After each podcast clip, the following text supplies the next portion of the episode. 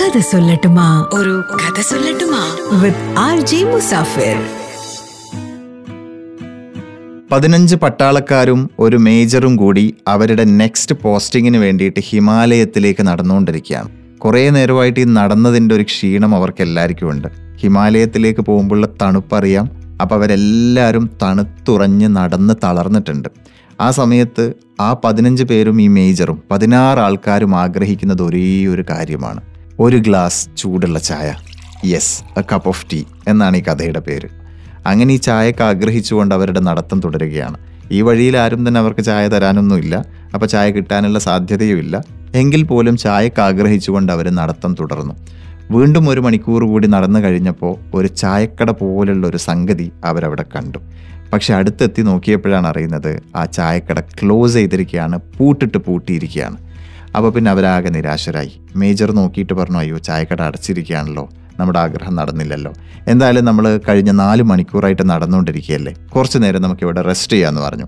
അപ്പോൾ ഒന്ന് രണ്ട് ആൾക്കാർ പറഞ്ഞു എന്തായാലും നമ്മൾ ചായ കിട്ടാതെ വല്ലാതെ കഷ്ടപ്പെടുകയല്ലേ? ഇവിടെ അടുത്തൊന്നും ആരെയും കാണുന്നില്ലല്ലോ. എന്തുകൊണ്ട് നമുക്ക് ഈ പൂട്ട് പൊളിച്ചകത്ത് കയറിയിട്ട് നമുക്ക് തന്നെ ചായ ഉണ്ടാക്കിക്കൂടാ? ഒരു പട്ടാളക്കാരനാണ് ജനങ്ങളെ സംരക്ഷിക്കേണ്ടവനാണ്. അങ്ങനെ ഒരാൾ എങ്ങനെയാണ് ഇതുപോലൊരു ഏതോ ഒരാളുടെ ചായക്കട ലോക്ക് തുറന്നകത്ത് പ്രവേശിക്കുക? ഈ മേജർ ആകെ ഒരു ആശയക്കുഴപ്പത്തിലായി. പൂട്ട് പൊളിക്കണം എന്നുണ്ട് കാരണം ഈ പതിനഞ്ച് ആൾക്കാരും അത്രയധികം ഒരു ചായക്ക് ആഗ്രഹിച്ച് തളർന്ന് തണുത്തിരിക്കുകയാണ്. അവസാനം മനസ്സില്ലാ മനസ്സോടെ ഈ പതിനഞ്ച് ആൾക്കാരുടെയും മുഖം കാണാൻ വയ്യാതെ അവരുടെ ക്ഷീണം കണ്ട് സഹിക്കാൻ വയ്യാതെ എന്നാൽ പിന്നെ ഈ ചായക്കടയുടെ പൂട്ട് പൊളിച്ചോളൂ എന്നൊരു അനുവാദം പട്ടാളക്കാർക്ക് കൊടുത്തു. അങ്ങനെ അവർ പൂട്ട് പൊളിച്ച് അകത്ത് കയറി.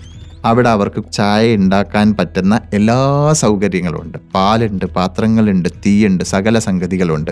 അങ്ങനെ അവരെല്ലാവരും ഒരു ചായയല്ല കുടിച്ച്. രണ്ട് വീതം ചായകൾ അവർ ഓരോരുത്തരും കുടിച്ചു എന്ന് മാത്രമല്ല അവിടെ ഈവൻ അവർക്ക് കഴിക്കാൻ ബിസ്ക്കറ്റുകളും ഉണ്ടായിരുന്നു. ബിസ്ക്കറ്റുകളും അവർ കഴിച്ചു. ക്ഷീണമൊക്കെ മാറ്റിയിട്ട് അവർ തിരിച്ച് ആ കടയിൽ നിന്ന് ഇറങ്ങാൻ പോകുമ്പോൾ മേജറിനൊരു കുറ്റബോധം. ഞാൻ ഏതോ ഒരാളുടെ കടയാണല്ലോ പൊളിച്ചകത്ത് കടന്ന് ഇങ്ങനെ ചായ കുടിച്ചത്.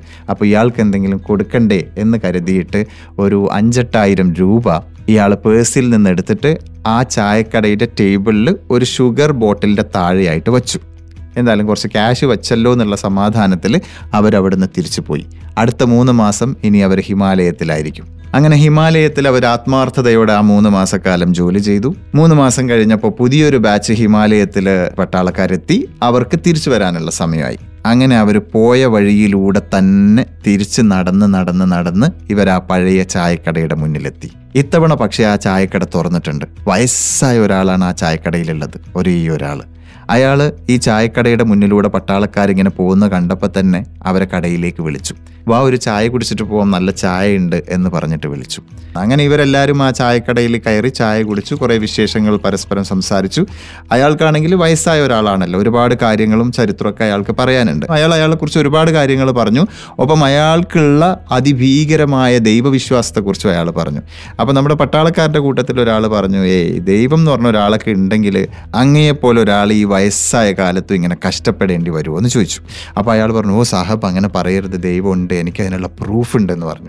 പ്രൂഫോ അതെന്താണ് പ്രൂഫ് എന്ന് ചോദിച്ചപ്പോഴാണ് അയാൾ മൂന്ന് നാല് മാസങ്ങൾക്ക് മുമ്പ് നടന്ന അയാളുടെ ഒരു അനുഭവം പറയുന്നത്. അതായത് ഈ ചായക്കടക്കാരൻ ഒരേ ഒരു മകൻ മാത്രമേ ഉള്ളൂ. ആ മകൻ ഈ ചായക്കടയിൽ ഇദ്ദേഹത്തെ സഹായിച്ചു കൊണ്ടിരിക്കും. അങ്ങനെ ഇരിക്കെ കുറച്ച് ടെററിസ്റ്റുകൾ ഇവിടെ വന്നിട്ട് ഒരു ഇൻഫർമേഷൻ വേണമെന്ന് പറഞ്ഞിട്ട് ഈ മകനെ തല്ലിച്ചതക്കുകയാണ്. അങ്ങനെ ടെററിസ്റ്റുകൾ തല്ലിച്ചതച്ച മകനെയും കൊണ്ട് ഇയാൾ ഹോസ്പിറ്റലിൽ പോയി. അത്യാവശ്യമായിട്ട് മരുന്ന് വാങ്ങിച്ചു കൊണ്ടുവരണം എന്ന് പറഞ്ഞ് ഡോക്ടർ ഒരു പ്രിസ്ക്രിപ്ഷൻ കൊടുത്തു. കയ്യിലാകെയുള്ളത് ഇരുപത് രൂപ.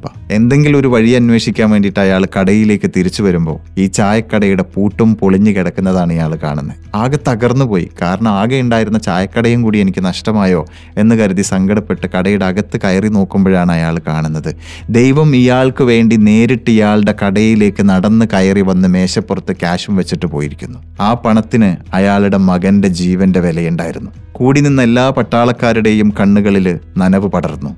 മേജറിന്റെ കണ്ണുകൾ മറ്റ് പട്ടാളക്കാരോട് പറഞ്ഞു ഡോൺ സേ എനിത്തിങ് നമ്മളാണ് ഇതിന്റെ പിന്നിൽ നിന്ന് ഇദ്ദേഹത്തോട് പറയാതിരിക്കുമെന്ന്. അവരതുപോലെ ചെയ്തു. നിങ്ങൾ പറയുന്നത് ശരിയാണ്. ദൈവമുണ്ട് എന്ന് പറഞ്ഞ അയാളെ കെട്ടിപ്പിടിച്ച് അയാൾക്ക് ചായയുടെ ക്യാഷും കൊടുത്ത് കടയിൽ നിന്ന് ഇറങ്ങി നടക്കുമ്പോൾ മേജറിന് മനസ്സിലായി.